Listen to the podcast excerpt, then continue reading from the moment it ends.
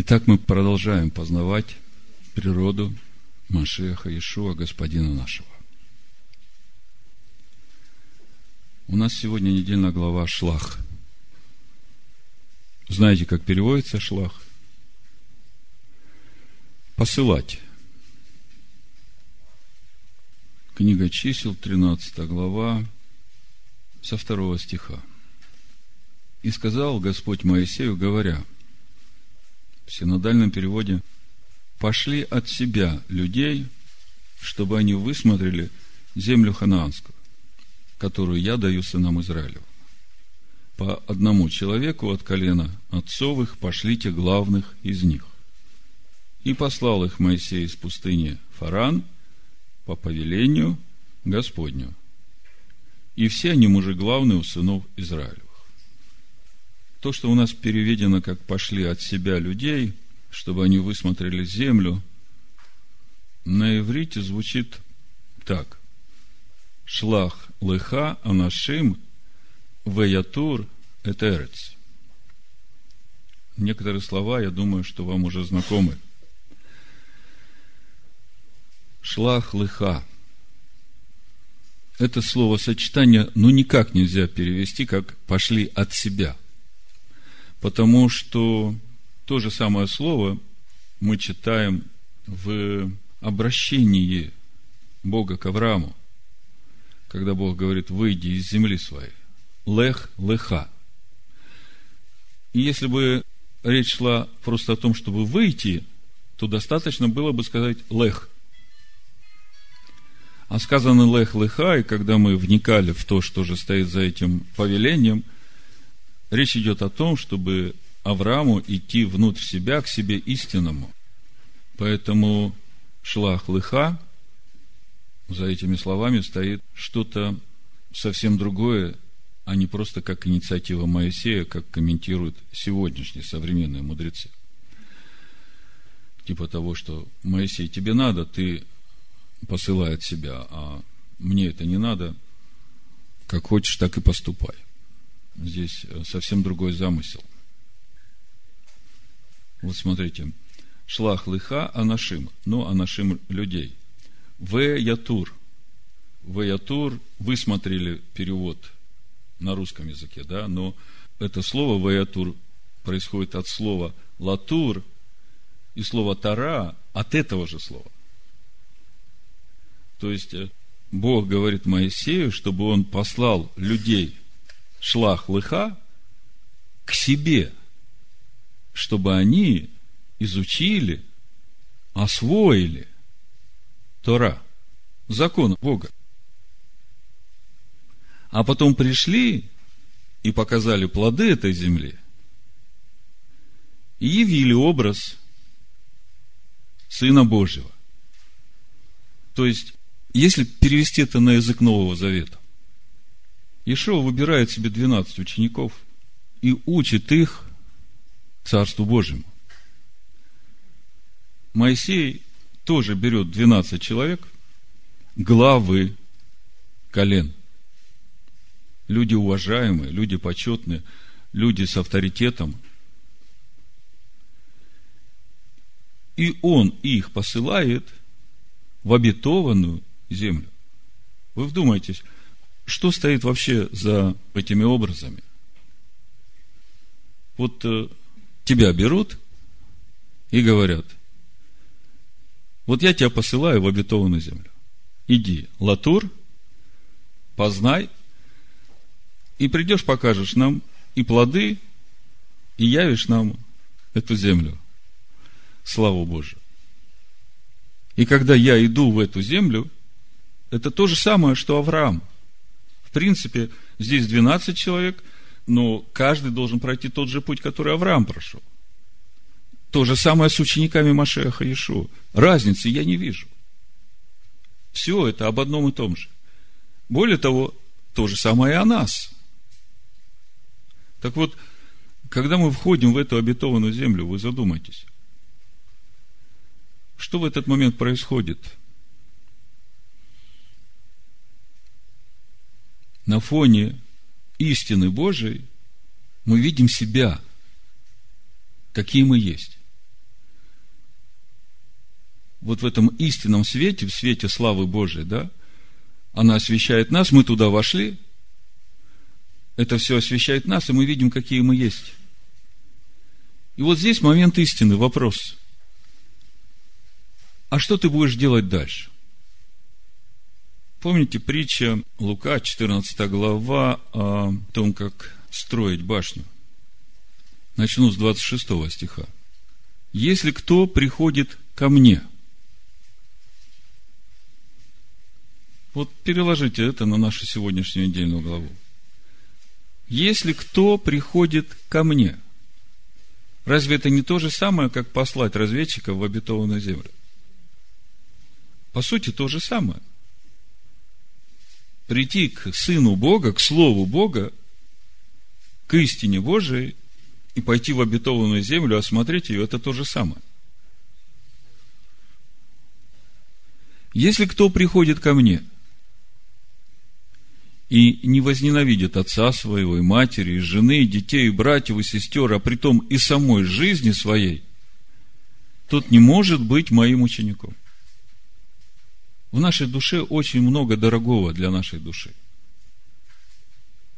Да и сама наша душа нам дорога. И по сути мы до того, как пришли к Богу, все время жили только ради того, чтобы удовлетворять прихоти своей души. Это было смыслом нашей жизни. А Ишуа говорит, если ты, если ты не откажешься служить своей душе, то ты не можешь быть моим учеником.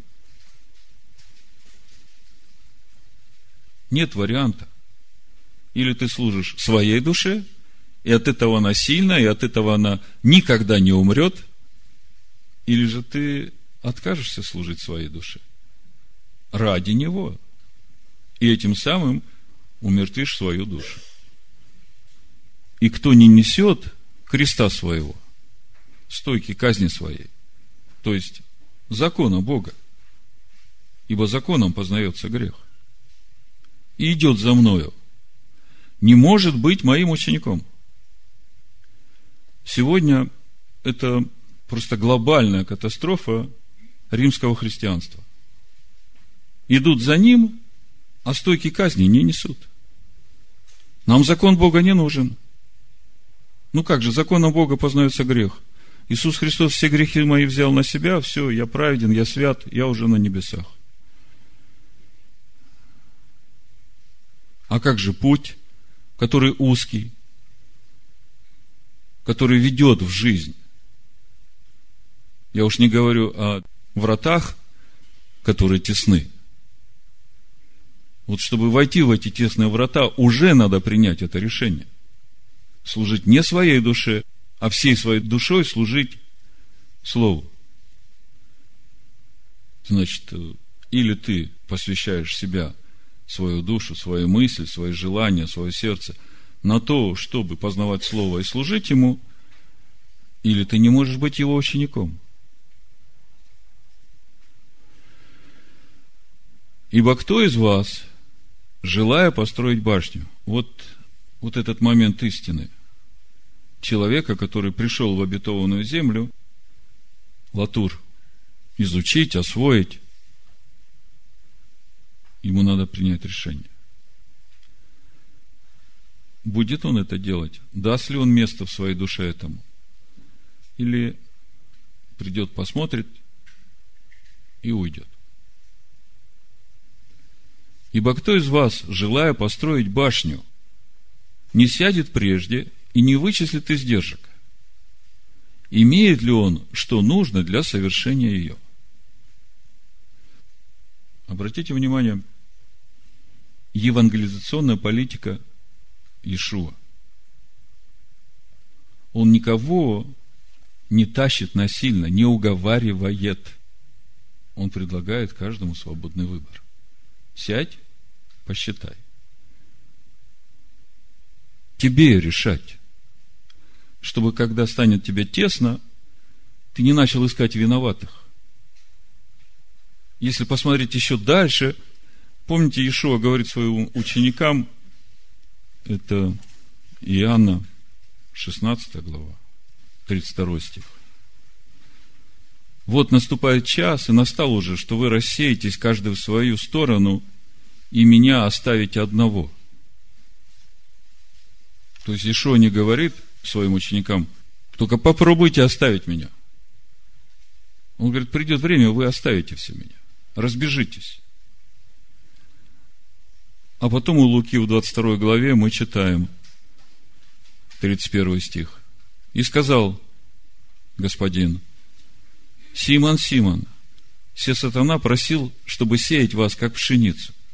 Но я молился о тебе, чтобы не оскудела вера твоя. И ты, некогда, обратившись, утверди братьев твоих. Он отвечал ему, Господи, с тобой я готов в темницу и на смерть идти. Но он сказал, говорю тебе, Петр, не пропоет петух сегодня, как ты трижды отречешься, что не знаешь меня. Интересно такая картина раскрывается, правда? Никто никого насильно в Царство Божие не тащит. И вот когда мы смотрим на сегодняшнюю недельную главу, то что мы видим?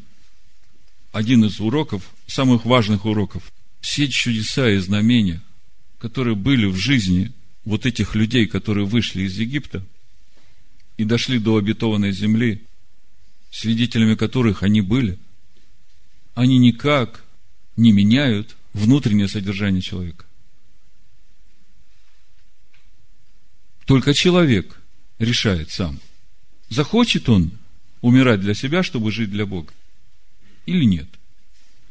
Захочет он посвятить свою жизнь обетованной земле, чтобы эта обетованная земля, душа его, стала цветущим садом. Он выбирает. Значит, проповедь я назвал стихом из послания Римлян 8 главы, 31 стихом. Если Бог за нас, кто против нас? Давайте прочитаем. И пока я буду читать, все-таки попробуйте мне ответить, кто же против нас? Кто сказал мы сами? Слава Богу. Давайте почитаем. С 27 стиха буду читать. Римляна 8 глава. Испытывающий же сердца знает, какая мысль у Духа – потому что Он ходатайствует за святых по воле Божией. Притом знаем, что любящим Бога, подчеркни, любящим Бога, призванным по Его изволению, все содействует ко благу. Ибо кого Он предузнал, тем и предопределил быть подобными образу Сына Своего, дабы Он был первородным между многими братьями. А кого он предопределил, тех и призвал. А кого призвал, тех и оправдал. А кого оправдал, тех и прославил. Что же сказать на это? Если Бог за нас, кто против нас? Тот, который сына своего не пощадил, но предал его за всех нас, как с ним не дарует нам всего. Кто будет обвинять избранных Божьих? Бог оправдывает их. Кто осуждает? Машех Иешуа умер но и воскрес. Он и одесную Бога. Он и ходатайствует за нас. Кто отлучит нас от любви Божией? Скорбь или теснота, или гонение, или голод, или нагота, или опасность, или меч. Как написано, за тебя умершляют нас всякий день, считают нас за овец, обреченных на заклание. Но все сие преодолеваем – силою возлюбившего нас. Ибо я уверен, что ни смерть, ни жизнь, ни ангелы, ни начало, ни силы, ни настоящее, ни будущее, ни высота, ни глубина, ни другая какая тварь не может отлучить нас от любви Божией в Машеях Иешуа, Господине нашем.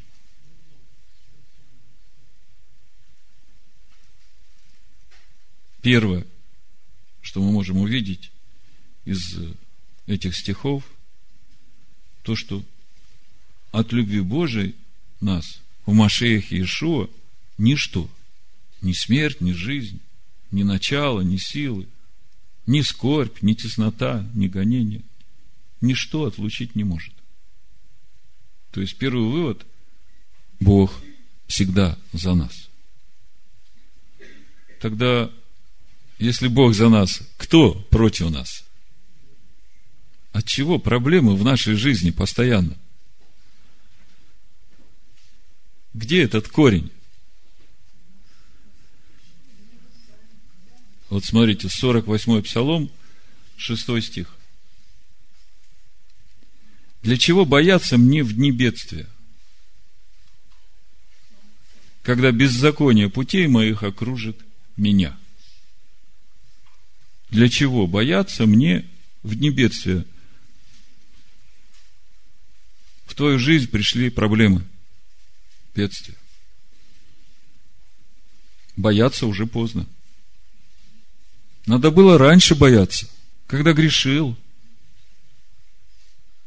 А сейчас уже бояться нечего. Уже пришло. Но при всем при этом Бог за тебя. И от любви Бога в Машеях Иешуа тебя ничто отлучить не может. Вот прежде чем мы начнем разбирать нашу недельную главу, чтобы увидеть, это любовь Бога к народу своему. То, что Он всегда за народ. И единственная проблема, которые возникают в жизни, как каждого отдельного человека, как и народа, так это только потому, что они не боятся Бога. А бояться начинают, когда уже бедствие пришло.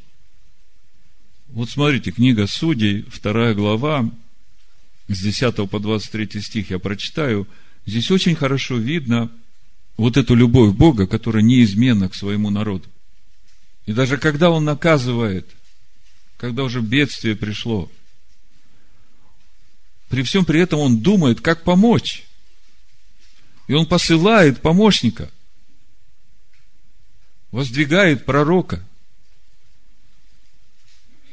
И через этого пророка сам спасает из этого бедствия. Вот послушайте, с 10 стиха буду читать. Книга Судей, вторая глава. И когда весь народ он и отошел к отцам своим, и восстал после них другой род, который не знал Аданая и дел его, как и он делал Израилю. Когда сыны Израилевы стали делать злое пред очами Аданая и стали служить Ваалам, оставили Господа Бога отцов своих, который вывел их из земли египетской, и обратились к другим богам, богам народов, окружавших их, и стали поклоняться им, и раздражили Аданая. Оставили Аданая и стали служить Ваалу и Астартам. И воспылал гнев Аданая на Израиля, и предал их в руки грабителей, и грабили их, и предал их в руки врагов, окружавших их, и не могли уже устоять пред врагами своими. Бедствие пришло – Бедствие пришло, потому что раздражили Господа. Стали поклоняться тем богам, которые у тех народов, которые вокруг них. Зачем бояться в небедстве, когда беззаконие путей твоих окружило тебя? Куда они не пойдут, рука Адоная везде была им во зло. Как говорил им Адонай, и как клялся им Адонай. И им было весьма тесно. 16 стих и воздвигал им Адонай судей, которые спасали их от рук грабителей их. Кто воздвигал? Адонай, Господь. Как вы это можете вместе совместить? Рука Господня везде была им во зло, потому что они раздражили Господа.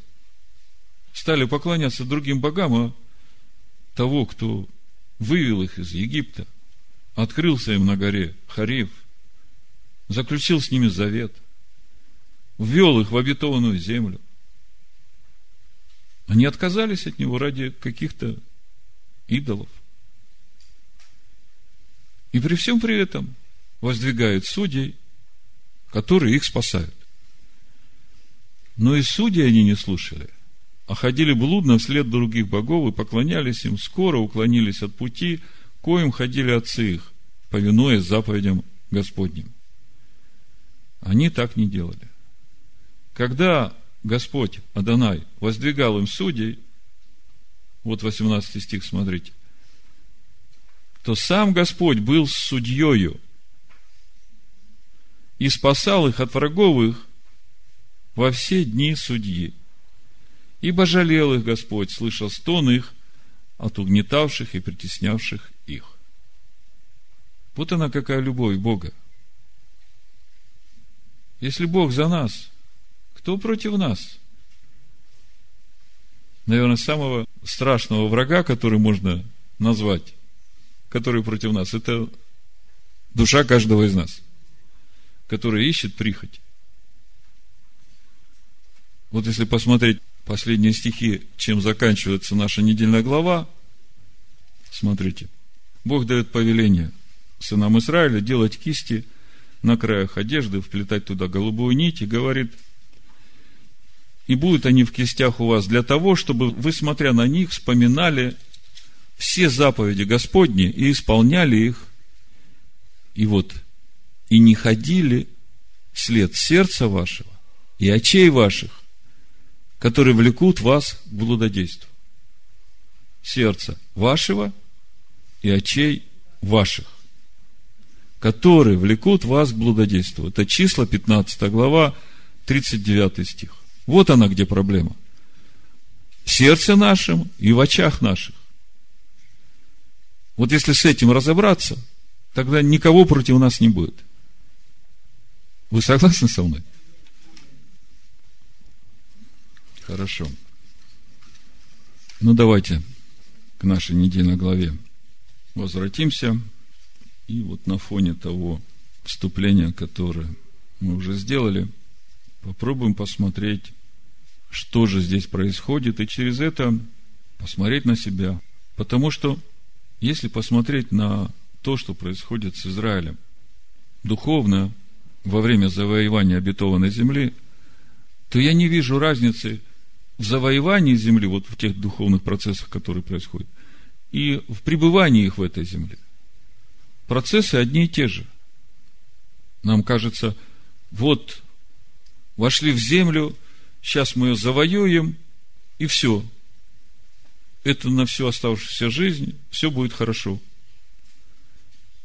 А мы видим, только завоевали, только чуть-чуть усилились, и все, откуда ни возьмись, начинают выползать эти прихоти души. Мы сейчас читаем вторую паралипоменон, историю иудейских царей. Вы обратили внимание, Раваам, три года воцарился, ходил путями Господними. Как только усилился, все, отошел от Господа. Мы еще вернемся к иудейским царям, но даже если смотреть на историю народа, на то, что говорят пророки, мы видим, что Израиль входит в обетованную землю, тучнеет, начинает грешить. То есть, пока мы живем в этом мире, вот эта обетованная земля, которую нас Господь ведет, она все время через вот эти прихоти нашего сердца и наших очей, она все время теряется, как бы ускользает. Приходят скорби, приходят враги вокруг, которые начинаются войны, начинаются изгнания.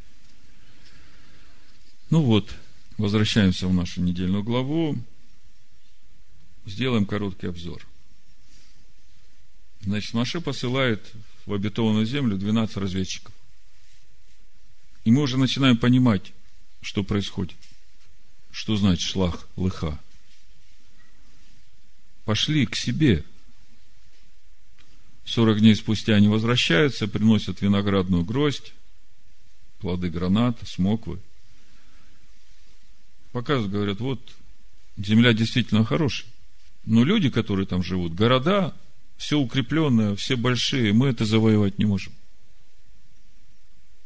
Кто самый большой враг? Вот он момент истины. Как такое могло произойти, что 10 человек своим отчетом могли переубедить 600 тысяч человек, которые видели чудеса, которые Бог сделал в Египте, и которые знали, что Бог введет их точно так же в обетованную землю с такими же чудесами и знамениями. Ведь Бог говорил, я пойду впереди вас, и всех врагов ваших отдам вам под ноги. как и почему вот такое смогло произойти, что 10 человек пришли, их ждали. Их ждали, надеялись, что они принесут это благоухание обетованной земли. Я бы сказал, явят этот образ Бога невидимого. А мы читаем, как пришли, так и ушли. Числах 13 глава, 27 стих. И пошли, и пришли к Моисею и Аарону. То есть, как пошли, так и пришли. То есть, пошли, посмотрели, и пришли такие же. Но само шлах, лыха, так же, как и лех, лыха, для каждого из них, оно подразумевает какое-то духовное усилие, в результате которого должно прийти это новое естество в человека, когда ты идешь в обетованную землю. Мы читаем про Авраама. Авраам пришел в обетованную землю, когда Бог его призвал. И там в седьмом стихе написано, и явился Адонай Аврааму. В Яра, и явился. Авраам приходит в обетованную землю Лех-Леха. Причем, пойди из земли твоей, из родства твоего, из дома отца твоего. Уже это повеление, оно немножко как бы нелогично выглядит, если Аврааму просто нужно пойти. То есть, как это так? Сначала пойди из земли своей, а потом уже из родства, и потом из дома отца. Как бы нелогично. Обратная последовательность какая-то. То есть, если я ухожу из земли своей, то я сначала из дома отца своего ухожу, потом уже от родства своего, и потом уже из земли своей ухожу, да? Ну, если бы так, Бог сказал Аврааму уходить, то достаточно было сказать «лех», «выйди». А здесь все наоборот. И это говорит о том, что Аврааму не просто надо уйти территориально, а нужно уйти из традиций, обычаев вот той земли, в которой он живет, от родственников, от традиции отца, от всего, что не связано с Богом. И он приходит в эту землю, куда Господь его позвал. Это та же самая земля, куда Моисей посылает разведчиков. Он приходит туда, ему является Адонай. Мы знаем, что Бога никто никогда не видел и видеть не может. Тогда кто же явился? Аврааму. Мудрецы говорят, что Авраам увидел себя истинного. Он увидел Авраама, в котором живет Бог. Это тот же самый момент истины. У Авраама был выбор, что ему делать. Или он захочет преображаться в этот образ, который Бог ему показал, или же он как пришел, так и ушел. Разведчики возвращаются, говорят, подлинно течет там молоко и мед, и вот плоды. То есть пришли, посмотрели, как э, зрители. Показали плоды и говорят, народ, живущий на земле, то есть силен, города укрепленные, весьма большие, и сынов Инаковых мы видели там. То есть они приходят с отчетом Моисею и высказывают то, как они видят всю ситуацию. Интересно то, что происходит дальше. Халя успокаивает народ, говорит, мы можем, если Господь с нами, если Господь сказал, мы можем. В 32 стихе 13 главы написано, а те, которые ходили с ним, говорили, не можем мы идти против народа сего, ибо он сильнее нас. Скажите, вот то, что здесь сказали разведчики, это правда или нет?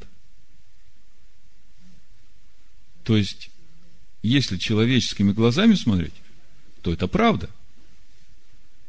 Вот смотрите, Моисей спустя 39 лет, уже когда дает последнее наставление тому поколению, которое выросло в пустыне, детям вот этих 600 тысяч.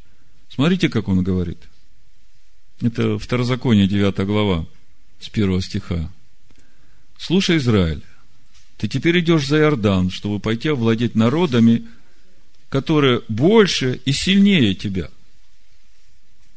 Городами большими, с укреплениями до небес, народом многочисленным, великорослым, сынами Инаковыми, о которых ты знаешь и слышал, кто устоит против сынов Инаковых. Разведчики тоже пришли, говорят, не можем мы идти против народа сего, ибо он сильнее нас. То есть, по сути, если по-человечески, они как бы и не соврали. В чем же проблема? В чем проблема этих разведчиков? И как такое могло произойти, что вот мнение этих десяти человек перевесило вообще всю веру 600 тысяч человек? Вот. Ни у этих, ни у тех не было доверия к Богу. Давайте посмотрим то духовное состояние народа вот в этот момент, когда они должны входить в землю обетованную. Иезекииль, 20 глава. С 10 стиха буду читать. «И я вывел их из земли египетской и привел их в пустыню, и дал им заповеди мои, и объявил им мои постановления, исполняя которые человек жив был бы через них. Дал им также субботы мои, чтобы они были знамением между мною и ими, чтобы знали, что я Господь, освящающий их. Но дом Израиля возмутился против меня в пустыне. По заповедям моим не поступали и отвергали постановления мои, исполняя которые человек жил бы, был через них. И субботы мои нарушали. И я сказал, и залью на них ярость мою в пустыне, чтобы истребить их. Но я поступил ради имени моего, чтобы оно не хулилось перед народами, в глазах которых я вывел их. Даже я, подняв руку мою против них в пустыне, поклялся, что не введу их в землю, которую я назначил, текущую молоком и медом, красу всех земель. За то, что они отвергли постановления мои и не поступали по заповедям моим, и нарушали субботы мои, ибо сердце их стремилось к идолам их. За что Бог не уводит народ в обетованную землю?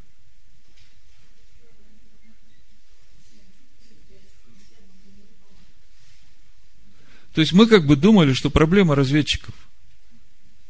Что вот тут вот проблема, вот э, она вот в этот момент родилась, и вот так вот такое несчастье произошло, вот, ну, как бы злой день.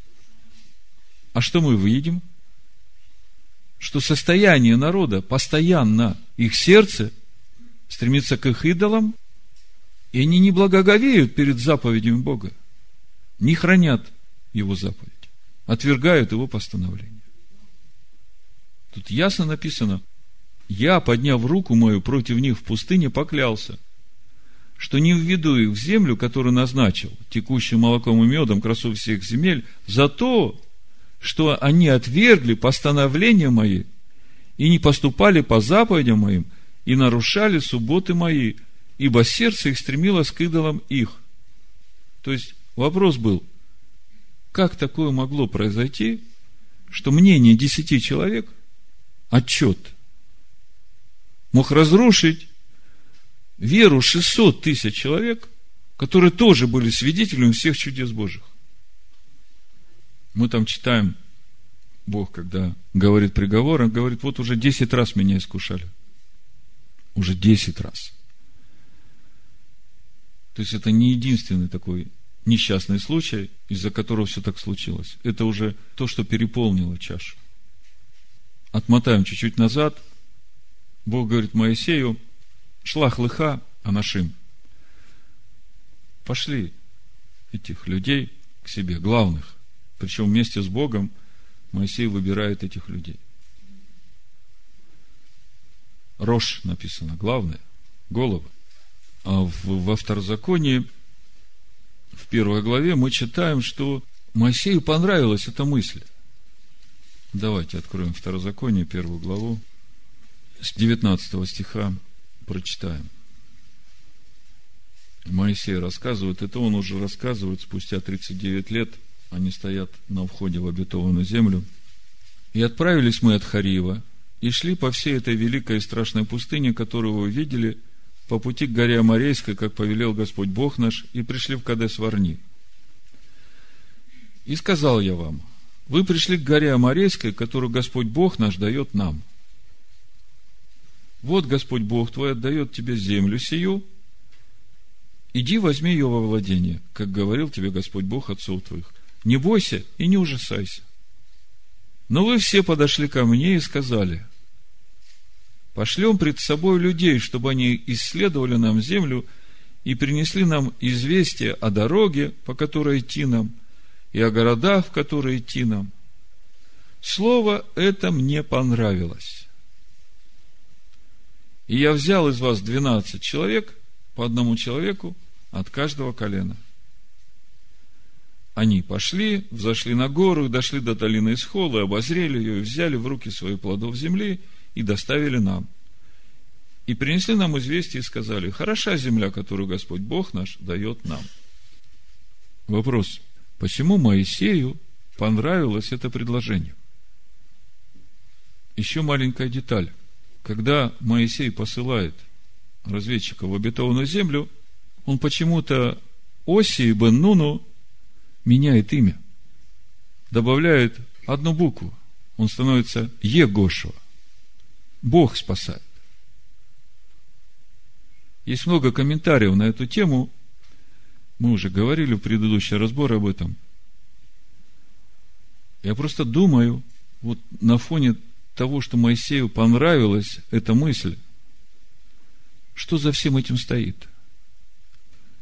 С одной стороны, я вижу, Моисей понимает опасность этого мероприятия, а с другой стороны, он понимает, что если вот эти главы колен, при всем том духовном состоянии Израиля, о котором мы вот читали сейчас у Иезекииля в 20 главе, если они пойдут туда, в обетованную землю, увидят ее, и если они действительно приложат духовные усилия, чтобы измениться, потому что когда входишь в обетованную землю, ты же видишь себя в свете истины. Вот если они пойдут и сделают это духовное усилие, и придут обновленные, то тогда они будут хорошими наставниками для своих колен. По сути, я вам говорил, Иешуа берет 12 апостолов. Именно для этого. Он их учит, потом он им дает свободу выбора. Здесь мы видим то же самое. Моисей понимает, что он не может сам изменить этих глав колен.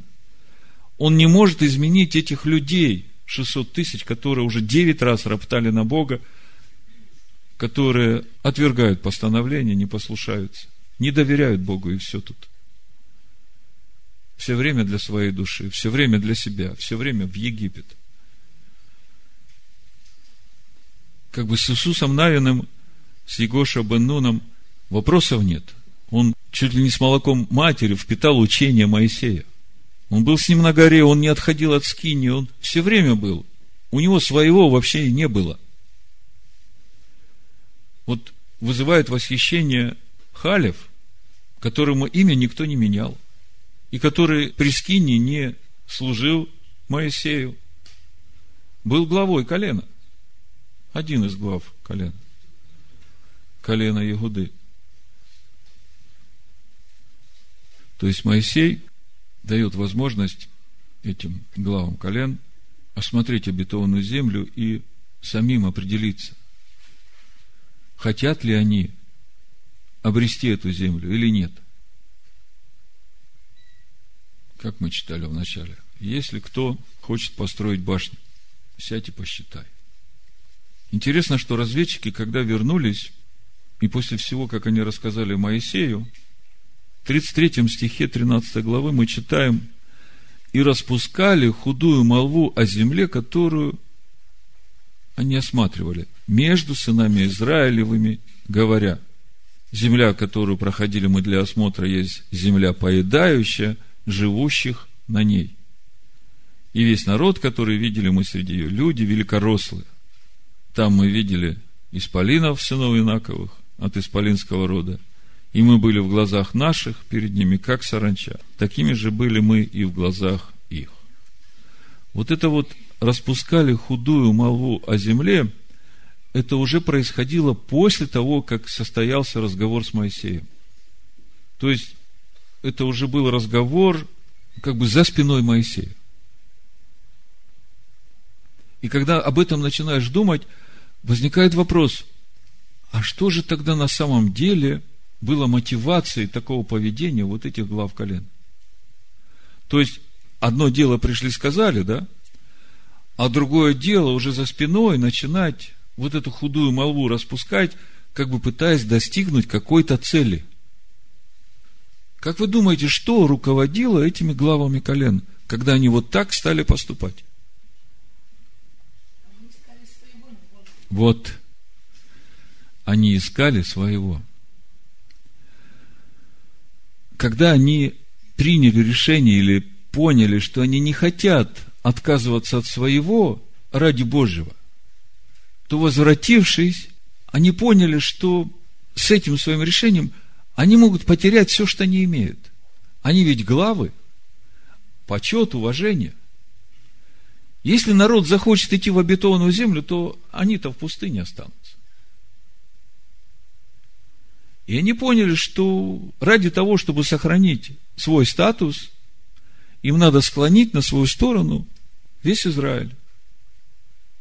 И они начали распускать худую молву о земле, которую осматривали.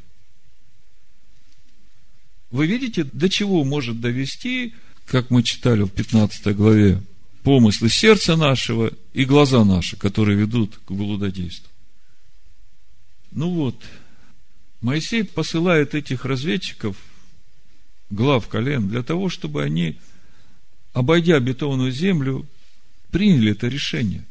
Умирать для себя, чтобы жить для Бога, чтобы, когда вернутся, они могли уже быть наставниками, вот этими проводниками, которые будут весь народ вести этим путем. И никто, кроме них самих, это решение не мог принять. И вот здесь мы видим вот этот главный урок, что нужна внутренняя работа для человека, который хочет войти в обетованную землю. И ясно, что враги, против которых нужно будет воевать, и города, которые надо будет завоевывать, они сильнее тебя. Но если ты делаешь это во имя Бога, то тебе не надо даже беспокоиться об этом о том, какие там враги, какие там города. Для Бога нет ничего невозможного. Моисей в 29 стихе и дальше говорит, «И я сказал вам, не страшитесь и не бойтесь их. Господь Бог ваш идет перед вами, Он будет сражаться за вас, как Он сделал с вами в Египте перед глазами вашими – и в пустыне сей, как ты видел, Господь Бог твой носил тебя, как человек носит сына своего, на всем пути, которым вы проходили до пришествия вашего на сие место.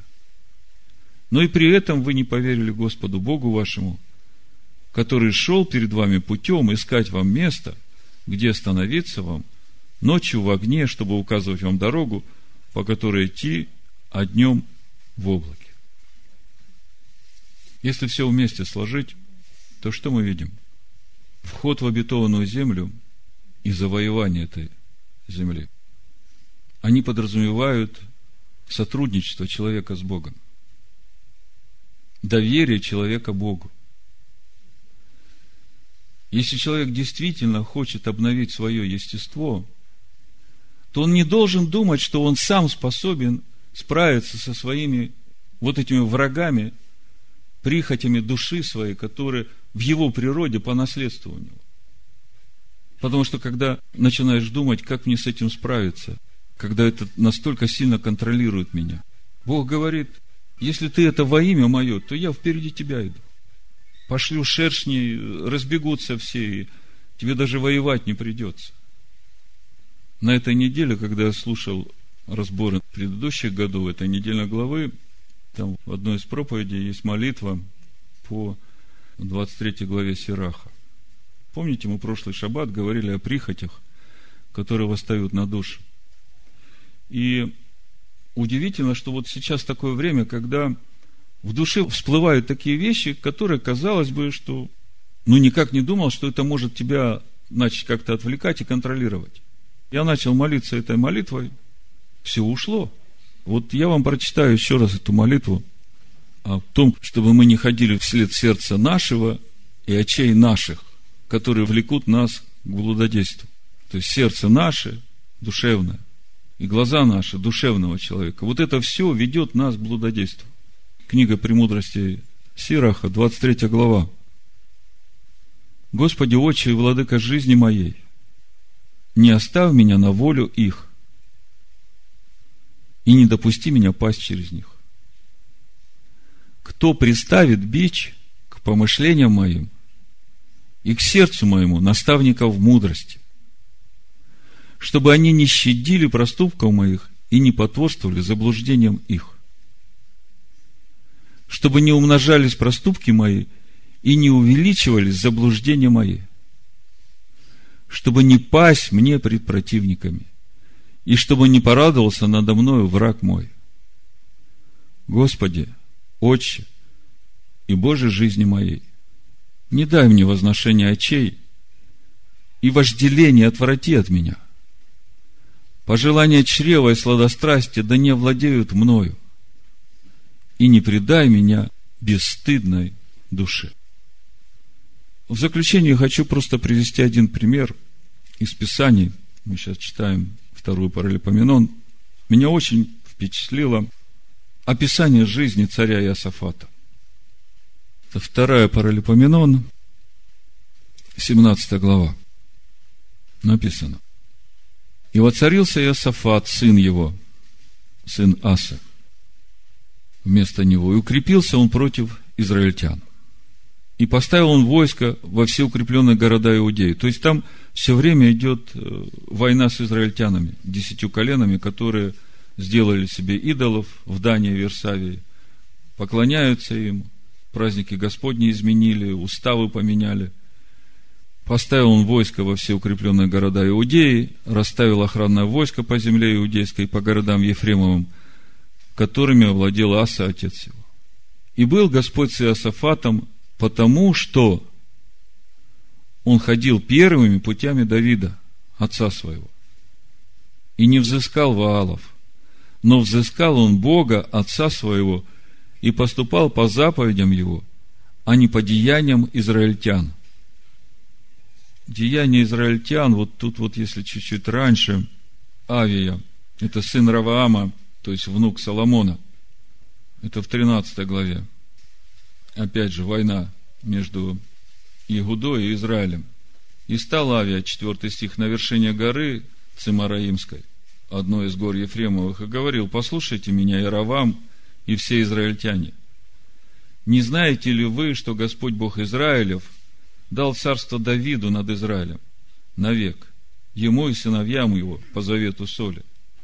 Но восстал Иоравам, сын Навата, раб Соломона, сына Давидова, возмутился против господина своего. И собрались вокруг него люди пустые, люди развращенные, и укрепились против Раваама, сына Соломонова. Раваам же был молод и слаб сердцем, и не устоял против них.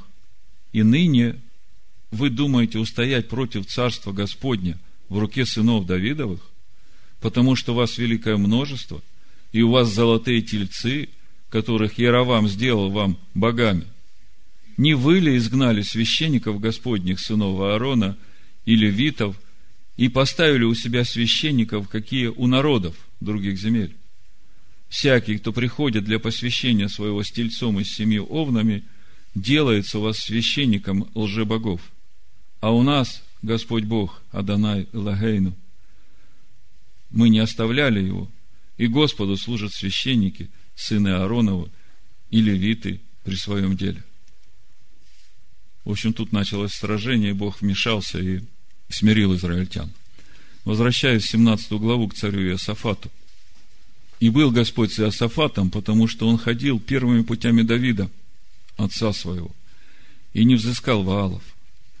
Но взыскал он Бога отца своего, поступал по заповедям его, а не по деяниям израильтян.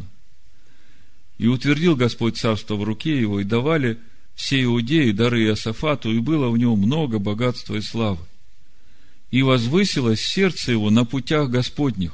Подчеркни, твое сердце возвысится на путях Господних. Притом и высоты отменил он, и дубравы в Иудее. И в третий год царствования своего он послал князей своих, Бенхаила, Авадию, Захарию, Нафанаила и Михея, чтобы учили по городам Иудиным народ. И с ними левитов Шимаю, Нефанию, Зевадию, Азаила и Шемирамофа, и Анафана, и Адонию, и Товию, и Товадонию, и с ними Илешаму и Иорама, священников.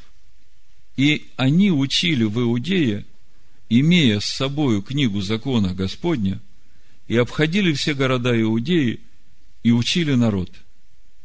И вот смотрите, 10 стих. И был страх Господень на всех царствах земель, которые вокруг Иудеи, и не воевали с Иисафатом. Как вам такая защита? Левиты, священники, князья ходят по всем городам и учат народ закону Бога. А все вокруг, все государства, которые вокруг, которые постоянно терзали, они в страхе Господнем. У них даже в голову не приходит идти воевать против иудеев. Более того, смотрите, вот те филистимляне, которые постоянно приносили бедствие Израилю. А от филистимлян, 11 стих, приносили Иосафату дары и в дань серебро. Филистимляне. Вместо того, чтобы воевать, дары приносили в Иудею. Это я к тому, как завоевывать обетованную землю. Это я к тому, как вам сегодня разобраться с врагами, которые восстают на вас, с теми скорбями, которые приходят в вашу жизнь. Подумайте, это реально. Единственная проблема была у Иосафата, если вы читали, как-то он очень хотел сблизиться с Израилем. Даже сына своего отдал за дочь Ахава. И через это у него были большие проблемы потом. Там в 18 главе, вы помните эту историю, Иосафат пришел к Ахаву в Самарию, и они решили вместе идти в войну на, в Рамавов Галацкий.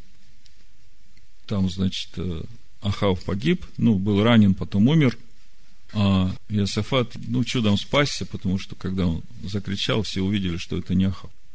И потом навстречу Иосафату вышел пророк, это 19 глава, второй стих, и выступил навстречу ему Иуй, сын Анани, прозорливец, и сказал царю Иосафату, следовало ли тебе помогать нечестивцу и любить ненавидящих Господа? За это на тебя гнев от лица Господня.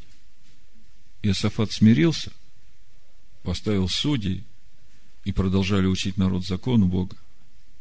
И судьям сказал, смотрите, вы не человеческий суд творите, а суд Божий, Бог с вами в суде.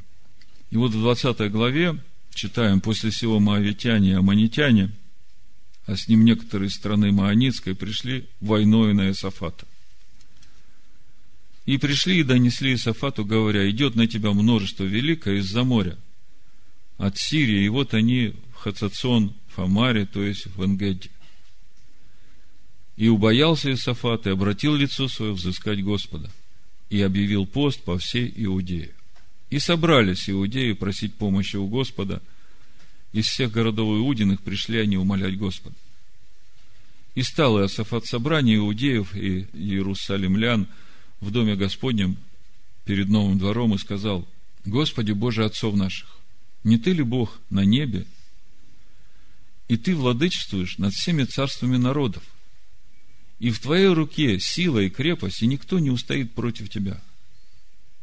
Не Ты ли, Боже, изгнал жителей земли сей пред лицом народа твоего Израиля и отдал ее семени Авраама, друга твоего, навек.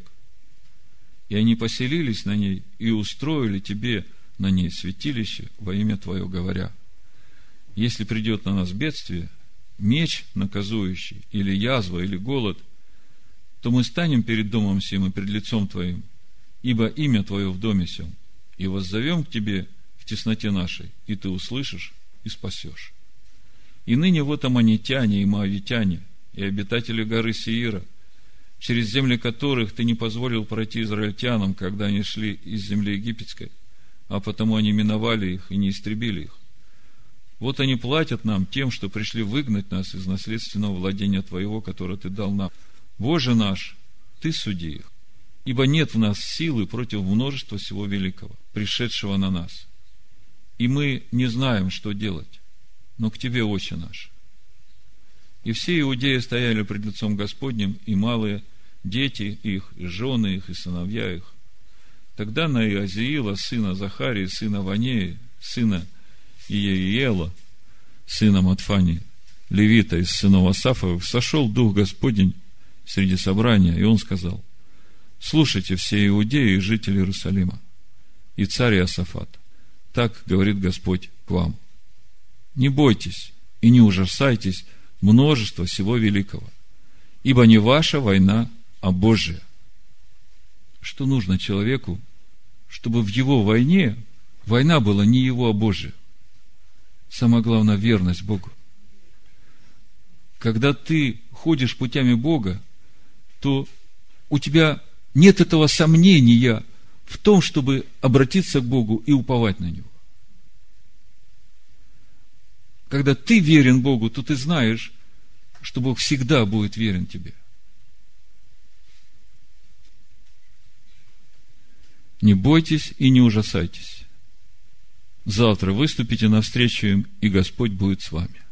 И преклонился Иосафат лицом до земли, и все иудеи и жители Иерусалима пали пред Господом, чтобы поклониться Господу. И встали левиты из сынов Каафовых, из сынов Кореевых, хвалить Господа Бога Израилева голосом весьма громким. И встали они рано утром и выступили к пустыне Фикойской. И когда они выступили, стал Иосафат и сказал, «Послушайте меня, иудеи и жители Иерусалима. Верьте Господу Богу вашему и будьте тверды. Верьте пророкам Его, и будет успех вам». И совещался он с народом, и поставил певцов Господу, чтобы они в благолепии святыни, выступая впереди вооруженных, славословили и говорили – Славьте Господа, ибо вовек милость Его. И в то время, как они стали восклицать и славословить, вы представьте, там великое множество маавитяне, аманитяне и домляне, вооруженные. И тут выступает армия иудеев, а впереди левиты со славословием. И в то время, как они стали восклицать и славословить, Господь возбудил несогласие между аманитянами, маавитянами и обитателями горы Сир, пришедшими на Иудею. И были они поражены. Ибо восстали аманитяне и маавитяне на обитателя горы Сиира, побивая и истребляя их. И когда покончили с жителями Сиира, тогда стали истреблять друг друга. И когда иудеи пришли на возвышенность к пустыне и взглянули на то многолюдство – и вот трупы, лежащие на земле, и нет уцелевшего. Если Бог за нас, то кто против нас? Кто против нас, если Бог за нас? Только мы сами можем быть против себя, когда восстаем против Господа. Но Его любовь к нам, она неизменна. И никакая скорбь, и никакая теснота, и никакие силы, ничто не может нас отлучить от Его любви. И когда мы с Ним, тогда Он в нас, тогда нам воевать не надо. Тогда это Его война. Поэтому в преддверии вот этих месяцев летних жатвы, давайте вооружимся этой мыслью, что враги, с которыми нам нужно воевать, они действительно сильнее нас. Но это не наша война. Это Божья война, и мы выходим на эту войну во имя Господа нашего, во имя Его Слова, которое мы хотим, чтобы жило в нас. Да благословит всех нас Всевышний на этой войне. В имени Машеха Ишуа. Аминь.